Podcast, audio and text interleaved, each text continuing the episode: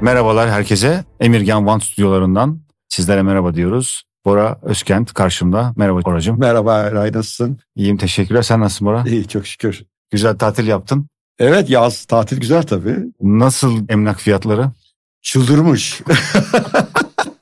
Başka bir şey diyemiyorum yani. Çıldırmış durumda ama galiba kırıldı belediye gözüküyor son dönemde. Şimdi ilk programımız birazcık şey oldu. Bitcoin ve kripto üzerine gittik. Bu sefer biraz yere inelim programda. E, senin yine güzel tweetlerin var son e, haftalarda. Hatta bir takım tartışmalar da yaşadın e, takipçilerle. Gayrimenkulcüler ve karşıtları diyelim.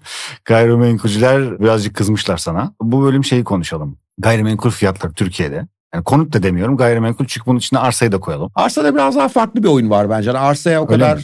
karşı değilim. Ben konutta daha ziyade odaklıyım. Arsada çünkü alırsın bir arsa imar geçirirsin. Yani o da çok ucuz bence hala bir sürü şey diye düşünüyorum. Ama imarı geçiremezsen çok pahalı. Ayrı bir oyun ama biz tabii konut konuşursak daha Tamam net olur. konut. E, Özetle sen diyorsun ki bu fiyatlar artık çoğu yerde, her yerde değil ama Türkiye'nin çoğu yerinde reel bazda artık bu fiyatlar gayrimenkul konut fiyatları maksimuma geldi.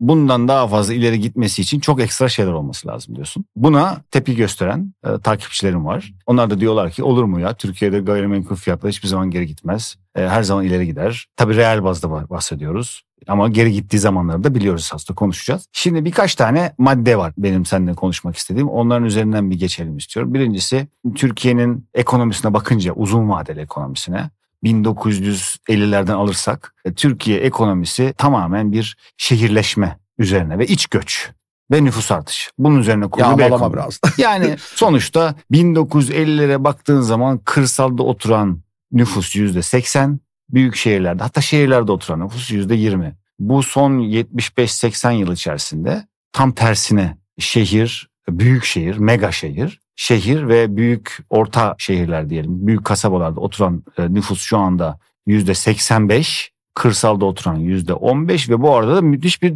nüfus artışı olmuş. Bu ne oluyor? Sen bir yeni şehirde kasaba veya bir mahalle yarattığın zaman onun kendi ekonomisi var. Pimapencisi geliyor, çilingircisi geliyor, kuru temizlemecisi geliyor, pizzacısı, şusu busu herkes bütün ekonomi bunun üzerine dönüyor gibi. Yani bizim esas lokomotifimiz bu. Şimdi buradan bakarsak sanki Türkiye'de de nüfus devam edecekse eğer sanki bu işin sonu gelmedi gibi gözüküyor. Ama sen ne diyorsun bu konuda? Şimdi Türkiye'de bir kere nüfusun artışı ya başlıyor. Türkiye nüfusunun maksimumda geleceği yerin işte 95-100 milyon arasında görüyoruz. Ondan sonra gerileme başlıyor. Yani bunun etkilerini alıyoruz. Sebebi de işte yeni nesil çocuk yapmakta o kavuşturamıyor. Hayatta daha güzel şeyler var yapacak. Bir de çocuk çok pahalı bir şey şu an yani. Çünkü Türkiye'de çocuk varsa işte eğitimini de senin finanse etmen lazım. Sigortanı da. Ve Türkiye'de doğum oranlarında şiddetli düşüş var aslında. Yani Büyük son... de ev lazım tabii. Bir de büyük ev lazım. Evet o da ayrı masraf. İkincisi nüfus artıyor olsa bile o büyük şehirde yaşayamıyor artık. Yani şimdi dün galiba okudum hükümet yeni emeklilerin kırsala geri dönmesi konusunda bir teşvik paketi çıkarıyormuş. Çok beğendim yani uzun Evet, zamandır ilk defa beğendiğim bir fikir. E, uzaktan çalışma da mümkün olduğuna göre bu genç nesiller için de düşünülebilir yani hala Çok işte çalışan insanlar için. Bir de çok Avrupa'ya göç var. Korkunç bir yurt dışı göç var. Şimdi bu ne anlama geliyor? Yani konut alabilecek. Şimdi Türkiye'de hep deniyor ki konut ihtiyacı çok fazla yeterli konut yok. İhtiyaç fazla da o konut ihtiyacı olanlar konut alamıyor. Şu an alanlar yatırım için alıyor. Yani onu iyi Hı hı. anlamak lazım. Çünkü fiyatların geldiği nokta ihtiyaç için almanın çok ötesinde. Yani daha küçük evlerde. 2 artı birler, 1 artı birler. Orada oyun bence biraz daha farklı. Orada işte atıyorum Ankara'dan memur ailesi çocuğu buraya geliyor. Bir kafasını sokacak bir yer arıyor. Orada talep vardı. O da bence sönüyor şu anda. Çünkü afford edilebilir seviyeden çok üste çıkmış durumdayız. Bu nedenle Türkiye'deki fiyatların, konut fiyatlarının artışı ihtiyaç tabanlı değil diye düşünüyorum. Türkiye'deki konut fiyatının artışının iki tane sebebi var. Bir maalesef finansal okul yazarlığı çok düşük bir millet. Bu parayı ne yapacağını bilmiyor. Para kenarda olursa çarçur olur var. Yani böyle bir kültürel kodlarda bunlar çok yer alıyor diye düşünüyorum. Yani şey diyorsun nüfus artış hızı düştüğü için e, büyük şehirlere göç de azalıyor ve hatta tersi göç başlayacak. Evet, evet, evet. Bu yüzden buradaki talep e, azalacak. Evet. Bu talep azaldığı için de şu ana kadar gelmiş olan talebin getirmiş olduğu fiyat artışı sınırlanacak. Ya orada herhalde bir de şu var. Yani çok haklısın. Doğru gidiyorsun. Bir de yani mükemmel kasırga diye bir kavram var biliyorsun. Mükemmel kasırgada yani bir varlığın fiyatının yukarı veya aşağı gitmesi için bütün koşullar üst üste gelir bazen. Anlatabiliyor muyum? Yani e, Türkiye'de konut fiyatının yukarı gitmesi için e, Covid'den beri bütün koşullar üst üste geldi. Dıştan çok göç aldık, deprem yaşandı. İstanbul'un kendi içinde daha ön bir deprem yaşandı. Ondan dolayı depremden korkma oldu. E, faiz inanılmaz düşük tutuldu. Yani reel olarak faiz diye bir şey yok. E, devlet konut sektörü canlansın diye inanılmaz teşvikler verdi. E, bir de yabancı işte Rusya-Ukrayna savaşı çıktı. Ruslar geldi. İşte Araplar, Ukraynalı geldi. ilgi Ukraynalılar geldi. Yani acayip bir mükemmel fırtına yaşadık biz. Şimdi insanlar bakıyorlar ve diyorlar ki ya son 4 yılda biz bunu yaşadık böyle hep gidecek. Değil yani ben de yıllardır Türkiye'de yaşıyorum. Uzun yıllar konut fiyatları aslında hiçbir yere gitmedi hatta düştü dolar evet. bazında ve bugün bile en iddialı yerlerde en iddialı konutlarda realde bugün satmaya kalksan 2018-2019'ların iki katında falansın. Hatta yani mesela bugün gelmeden baktım yine ben Göktürk'te oturuyorum. Geçen seneye göre dolar bazında yüzde üçlük artış var. Çok bir şey yok. Ya 2019'a göre ciddi artış var. Yüzde işte 120 yüzde 30 ama bu dediğim bu mükemmel kasırganın oldu ve fiyatın çok uzun bir süre düz gittikten sonra atak yaptı. Doğru çünkü 2015-2019 arası Türkiye'deki hemen hemen bütün gayrimenkul fiyatları çok istisnai yerler hariç reel bazda dolar bazında düşüyordu. Aynen öyle. 2019'da özellikle dediğin gibi İstanbul depremi ile başladı. Evet. Ardından Covid geldi. Ardından Covid geldikten sonra olağanüstü düşük faizler geldi. Ondan sonra olağanüstü düşük faizler bir durdu. Bir devalüasyon evet. yaşadık. Ondan sonra bir daha bir faizler geldi falan. E, burada tabii şu noktaya geleceğim. Bu faiz işi birebir etkiledi. Faiz çok en önemli, en önemli çünkü param var. Şimdi iki tür bakabilirsin. Bir tanesi düzenli gelirim var. E, kenarda da bir miktar param var. E bakıyorsun kiraya mı çıkayım? E, yoksa bu düşük faize ev mi alayım? Ev almak çok mantıklı oluyor. Yani düşük faizi bulan yine alsın. Ben hani onda bir şey bir derdi var. Şu anda enflasyon altında bir faiz bulabiliyorsanız ve düşük ana parayla girebiliyorsunuz yine ev alın yine akıllıca. Enflasyon kredi buluyorsanız. Ya, bulabiliyorsan veriyorsa düşük kredi yani bile vermiyor biliyorsun. Bence hiçbir sorun yok al. E, ikincisi parası olan da parası ne yapacağını bilemedi. Çünkü biz için Türkiye'de finansal enstrümanlarla barışıklığımız çok az. Yani borsadan herkes korkuyor haklı olarak. Yani bu, bu arada yani gayrimenkulde bu acayip run yaşanırken Türkiye borsası da aynı şey yaşadı. Aynı şeyi orada da gördük. Yani birebir aynı 2000 işte 20'den 2022'ye kadar geldi. Şimdi o da durdu. Çünkü bu bir e, bizim ekonomide debasement etkisi dediğimiz bir etki. Yani paranın değeri öyle bir çöküyor ki insanlar ne yapacaklarını şaşırıyorlar. Yani mesela görüyorum işte arabalarda kuyruk var diyorlar. E, arabada kuyruk olması gayet doğal enflasyona karşı kendi kurmaya çalışıyor. Öne çekiyor talep yani. Öne çekilen talep çekildi. Finanse edebilen edebildi. E, düşük faizden ayarlandı. Ama şimdi geldiğimiz noktada faizler öyle düşük değil. Artı ve kont kredi de vermiyor kolay kolay. Diyecekler Esas krediyi vermemek problemi. Evet. Diyorlar ki ondan sonra hemen ya diyorlar tamam da işte Türkiye'de kontların %70-75 peşin satılıyor. Tamam da peşin satanın önünde bir alternatif yok. Alternatif yok. Şimdi var. Şimdi alternatif var ve bayağı da ciddi var. Tabii yani şuna bir gerçek yani Türkiye'nin ekonomi politikası o kadar oynak ki. Hani e, faizler illa yükselecek diye bir garanti de veremiyorum şu anda. Yani biliyorsun çok günlük gidiyor bu işler. Ama faiz yükselmeye başladığı anda bu iş hemen sıkıntıya geliyor. Mesela Amerika'dan bir örnek vereyim sana. Amerika'da mortgage faizleri şu anda %7'lere falan ulaşmış durumda. Ev sahibi Amerika'da şey çok popüler biliyorsun. Adam evi alıyor mortgage'la. Birisi de kiraya veriyor. Kiradan mortgage ödüyor. Evet, şu anda evet. kiralar mortgage'ın altında. O yüzden evler satılmaya başlandı. Yani Türkiye'de de bu döngülere gireceksin. Kurtuluşun yok. Çünkü faiz yükselince hem krediye ulaşım hem de paranın gidebileceği alternatif yerler artıyor aslında. Peki bir de şu var yani e, bir yandan da Türkiye'nin bir deprem gerçeği var. Evet. Yani bir sürü şehrimizde maalesef bunlar büyük şehirler yani İstanbul, İzmir, e, Antalya, e, Muğla, Türkiye'nin hemen hemen bütün bölgelerinde belirli Orta Anadolu dışında çok ciddi bir deprem riski var. Şimdi burada da olağanüstü bir esasda ülke olarak bizim seferberlik yapıp bir dönüşüme girmemiz lazım. Evet. giremiyoruz. İşte bu dönüşümün belki önemli bir kısmı olağanüstü iyi bir planlamayla başka şehirlere gitme, o şehirlerin yeniden dizayn edilmesi, söylediğin gibi işte uzaktan çalışma, emeklerin gitmesi falan. Ama çözüm bu, da, bu aslında yani. Çözüm bu. Çözüm. Peki bu da arzı kısıcı bir şey değil mi? Buradan da bu dönüşüm sırasında evlerin yıkılması, insanların kiraya çıkması ki oluyor yani hani dönüşüme giren yerlerde insanlar çok zorlanıyor herkes yani. Evet. Bu da Türkiye'nin önündeki bir şey değil mi? Yani bir belki bir 10 sene 15 sene bu iş yine arzı kısmayacak mıdır? Ya bu doğru da şimdi bunu kısacak insanlar ama bu çadıra olan talebi artır. Ben bunu söyleyince insanlar kızıyor. Prefabriye olan talebi artır. Çünkü bu insanların parası yok. Yani şimdi böyle gereksiz hayaller kurmaya gerek yok. Deprem bölgesi sen de gittin geldin. Orada zaten çok insan öldü. Yani onların ev ihtiyacı Allah rahmet eylesin. Aileyle beraber perişan. İki, saha kalanların büyük bölümü ekonomik varlıklarının tamamını kaybetmiş durumda. Gelir kaynaklarının tamamını kaybetmiş durumda. Yani onun varlıklısı geldi aldı zaten. O dalgaya yaşadık yani. Fiyatlara bu Doğru. depremden sonra katkısı olduğu yüzde yüz ama gerisinin yok öyle bir para. Şimdi parası olmayan insan eve talep gösteremiyor. Sen şimdi Amerika'ya gidiyorsun. Niye orada sokakta yaşayan bir sürü insan var?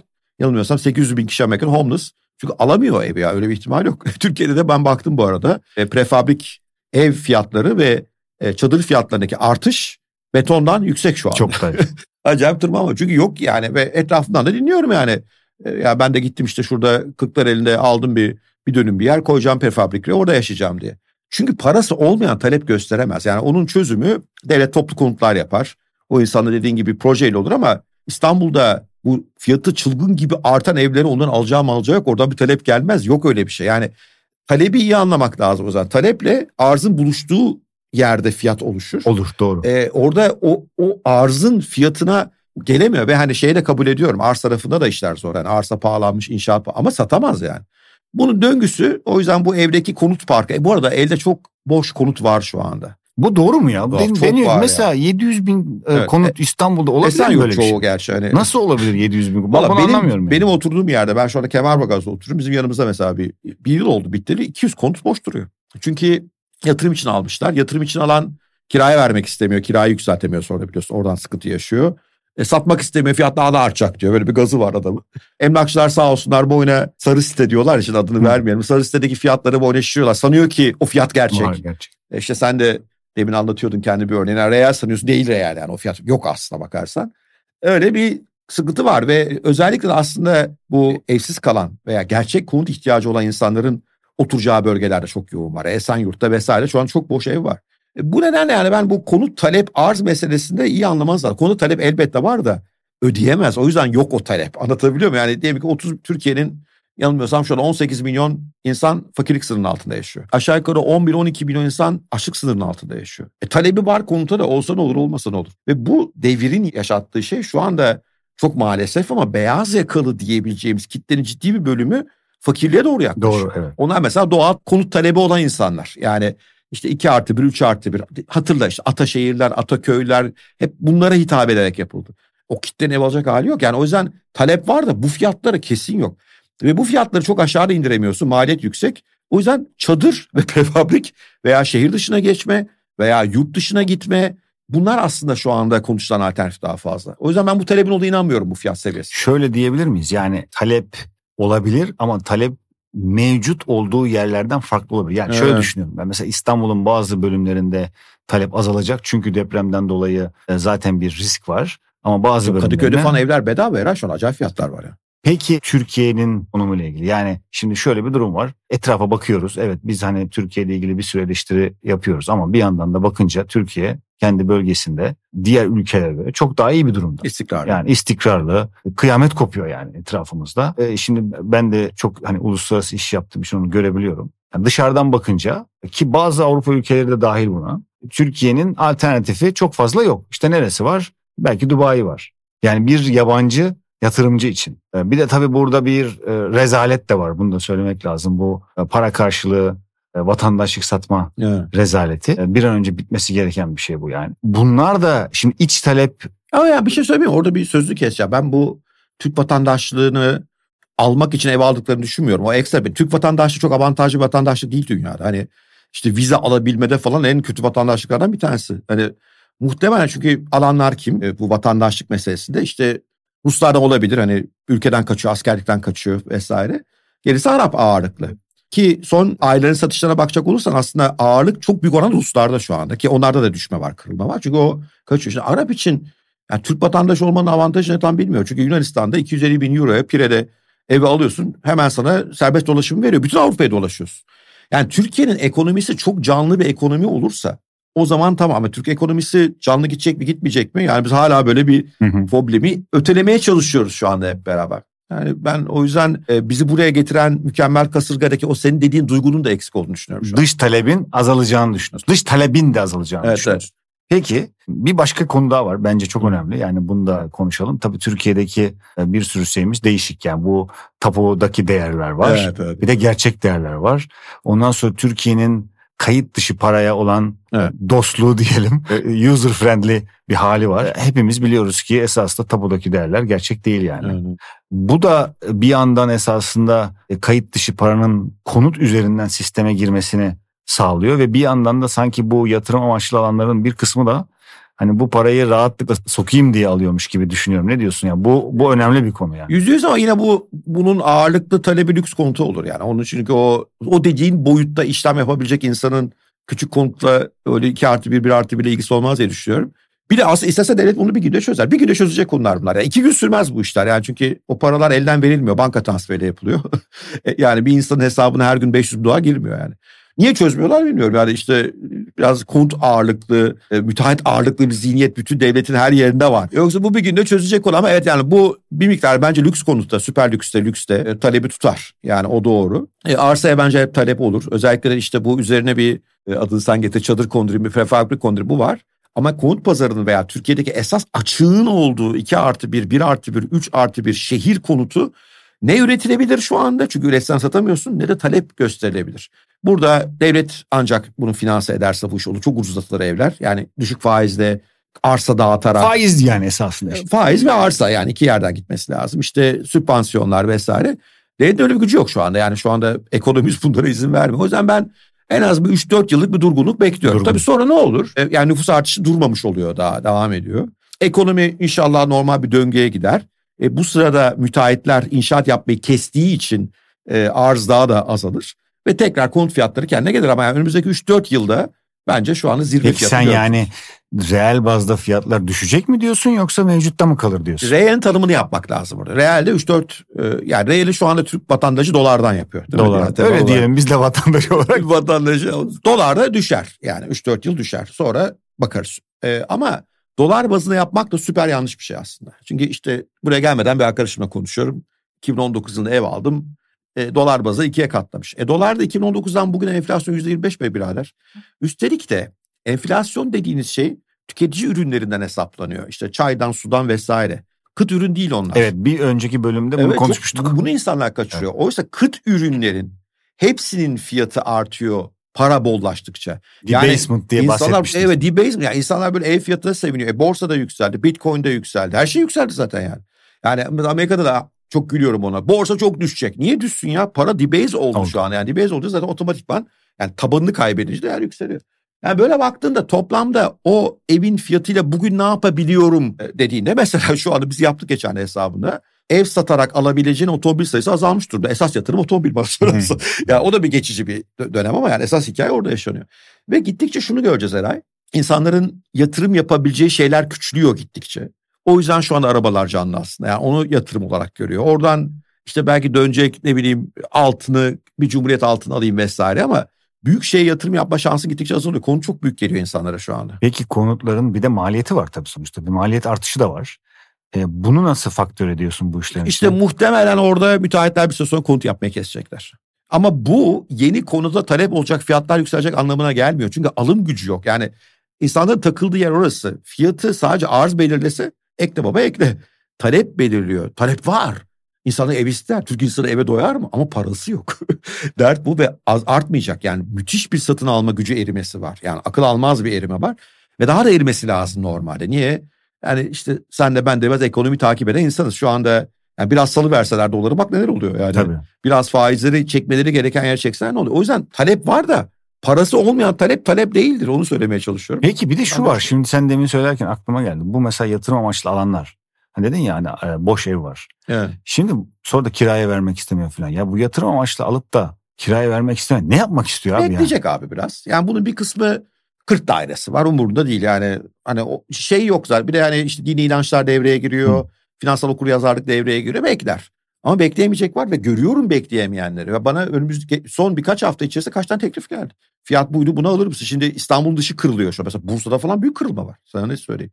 Ya işte Düşme İstanbul- anlamında diyorsun, canım, kırılma. Ya böyle mümkün mü? Çünkü adamın borcu harcı var. Ona bir de şimdi şöyle düşün. Bu ev sahibi adamın normal işi çok iyi gidiyorsa harika. Yani adam tüccar diyelim. E, ticarette çok mu para kazanıyor adam şu anda? Yani iç pazarı oynayan daralmış. E, ihracatın azalmış. Yani ekonominin gidişatı da gayrimenkulü olan para ödeyebilecek talebi gittikçe kırıyor bence. Çünkü para kazanmak çok zorlaşıyor ülkede şu an. Bir de şu var sanki Türkiye'de seneler evvel bir üst düzey bankacı söylemişti. O zaman ben daha çok çömezdim yani. Türkiye'de konut fiyatlarında çok bir kriz olmaz çünkü konut sahiplerinin genelde satma ihtiyacı olmaz beklemeyi tercih ederler. Evet. Çok ciddi bir sıkıntıları yoksa. Burada işin içinde işte yazlıklar var bilmem neler var filan bir sürü olağanüstü verimsiz kullanılan bir kaynak yani bir yandan da konut. Yani bakıyorsun kaç bin belki milyon milyondan fazla yazlık vardır. Ya Bodrum Yarımadası'na gidince Türkiye'nin parayı nasıl çöpe Bomboş. attığını görüyorsun yani. Hani çöpe atılan para bu. Dediğin gibi inanç tarafı var ama inan abi hiç unutmayın. Şimdi insanlar şunu kaçırıyor. Türkiye uzun yıllardır ekonomik olarak ve nüfus olarak hep büyüyerek yani. Doğru. Yani bunu unutmamak yani demografini büyüttüğün sürece ekonominde bir şekilde büyüttüğün sürece e, talep var. E şimdi Türkiye'de nüfus artışı yavaşlıyor. Ekonomik olarak Esas da kritik büyüme, şey o. büyüme şansı nasıl olacak? Bu ikisini bir yere getirince geçmişte bu eğilim vardı aynen devam edecek diye bir şey yok. Ve bütün bunlar varken de konut fiyatları 2019'a kadar pek kıpırdamadı zaten. Kıpırdamadı. Ya bu böyle bir atak. O atağın mükemmel kasırgayı yaşadık. Yani hep böyle bir- yani sonra daha sonra lineer artışa dönebiliriz tekrar reelde de. Ama şu anda reelde önce bir geriye dönmemiz gerekiyor. Bir düzeltme yapacak bu işleri teknik olarak konuşacak olsak borsa tabiriyle. Sonra bakacağız ama yani istisna yerler var. Mesela Boğaz'daki bir yalının fiyatı bence hiç düşmeyecek. Demin dediğin paraları kazanan Evet. insanlar bir şekilde o yalıyı isteyecekler. Yani ona inanıyorum veyahut da ne bileyim ben Nispetiye Caddesi'ndeki fiyat düşmez ya. Anladığım yerler var ama diğer pek çok yer düşer. Ve şu, şu anda yani mesela İstanbul depremin nereye vuracağı konusunda da bence boş konuşuyoruz. Kadıköy tehlikeli burası güvenli. Bilmiyorum öyle bir açıkçası işte Göktürk'te mesela buranın toprağı yumuşak lafı çıktı. Biliyorsun İstanbul'un en modern yerleşim yerlerinden bir tanesi. Zekerköy'de geçen seneye göre dolar bazında evler yüksek. Göktürk'te Biraz aşağıda. Yani %3'e inmiş durumda. Niye yani o yüzden hani böyle bir sürü hikaye dönüyor. Bir de son bir şey söylemek istiyorum bununla ilgili yine sorunu alacağım. Ya bir de biz bu su işini çok ihmal ediyoruz. Ya bu su işi var ya biz her seferinde böyle şeyden dönüyoruz potadan. Yani mesela bu sene biliyorsun hiç kar yağmadı. Allah'tan baharda çok yağmur aldık. Ama işte bu ısıda işte her gün uyarı geliyor sana da geliyordur. Doğru. Ya bu, bu ben bu şehre ilk geldiğimde herhalde su yoktu. Ee, su taşınıyordu buraya. Bu suyun olmayacağı bir şehir gelecekte. Yani bugün hangi haritayı açsan suyu getirebilirsin. Deniz suyuna şey yaparsın artırsın ama yüksek maliyetli bir şey. Çok yüksek. Yani bu şehrin üzerine İstanbul'da özel bahsediyorum. Süper yüklenmek büyük hata. O Zaten- yüzden demin dediğin o şehirleşmeyi, yayma vesaire çok önemli projeler. En önemli şey bu. Yani Türkiye'nin e, bence yani depremle düşünürsek en önemli konu. Hani benim iş icabıyla depremle iş içeyiz ya. Bir şey soracağım en son. Şimdi bütün bunları düşündüğümüzde yani benim senden aldığım mesaj şu. Çok da mantıklı geliyor bana esasında. Yani real hayatta da bunun e, izlerini görüyoruz. Yani bu kusursuz fırtına 2019'dan beri oldu. Evet bu bir sürü faktör birbirinden alakasız savaşından Covid'ine Türkiye'nin faiz politikasından uluslararası maliyet artışına bilmem ne falan bin tane Evet. şey oldu. Ve doların debasement'ı, dolar enflasyonu. Doların kendi debasement'ı-. Bütün alternatif şeylerin artması. Yani iki konu var. Birincisi bu artık bugünden sonra devam etmesi için yine çok olağanüstü şeylerin olması lazım. Evet. Bunlar da gözükmüyor. E, ikincisi de biz esasında konut fiyatı veya başka bir şeyin fiyatına bakarken bir geçen bölümde de konuştuk bunu seninle. Alternatiflere mutlaka bakmamız lazım ki Evet. gerçek bir karşılaştırma yapalım. Yani alternatiflerde de e, yine aynı noktaya geliyoruz. Dünyada kağıt paraların Evet. bütün kağıt paraların müthiş bir kaybı uğradığını, de- değer kaybı, debasement'a uğradığını ve kağıt paranın değer ölçtüğümüz zaman kazandığını zannettiğimiz Evet. çoğu şeyin kazanmadığını, Ya TL ile ölçmek tam intihar. Dolarla ölçmek yine intihar. değer kaybeden bir şeyden e, ölçüp değerini kaybetmeyen şeyin değerlendiğini zannediyorsun. Evet, evet, evet. Acayip bir şey. Aynen öyle. Yani ben hani burada dinleyicilere bir mesaj veriyor olsaydım suyu bol olan yerlerde gidip arsa baksınlar. Ona diyecek bir şeyim yok. İstanbul dışında e, yeraltı su kaynağı e, çok uzun. Çok zor. Onu da söyleyeyim yani bizim tarım işimiz var. Yani Hı hı. oradan takip ediyoruz. Çok zor. Yani Türkiye'deki su kaynakları çok ciddi bir şekilde çekiliyor gidiyor. geriye değil mi? Çok gidiyor. Çok kötü bir kullanım var. Müthiş bir yeraltı suyu kullanımı var. Fazla. Damla sulama ve işte yeni teknolojik sulamalar az kullanılıyor. E bir yandan zaten su kaynakları azalıyor. Yani dediğin gibi suyu bulunan bir yer varsa gerçekten çok iyi. Tarımsal açıdan da Suyu çok iyi. olacak, endüstri olmayacak. Ya benim aklıma Karadeniz geçiyor böyle şeyler hep. Çünkü e, orada sanayileşme olamıyor e, bir şekilde ve su hala bol. Geçen Gümüşhane arsalarına baktım mesela. Bedava tabii yani buralarla kıyaslanmış ve Gümüşhane biliyorsun şu anda buz var hala falan öyle bir yani yer. Yani bunlar bence daha makul yatırım Erzincan olabilir. da iyidir. Bizim memleketimiz. Erzincan var tabii Çok güzel. doğru. Yani, yani soğuk yerlere doğru kaçmak. Soğuk suyu bol sanayileşmenin olmadığı yere kaçmak.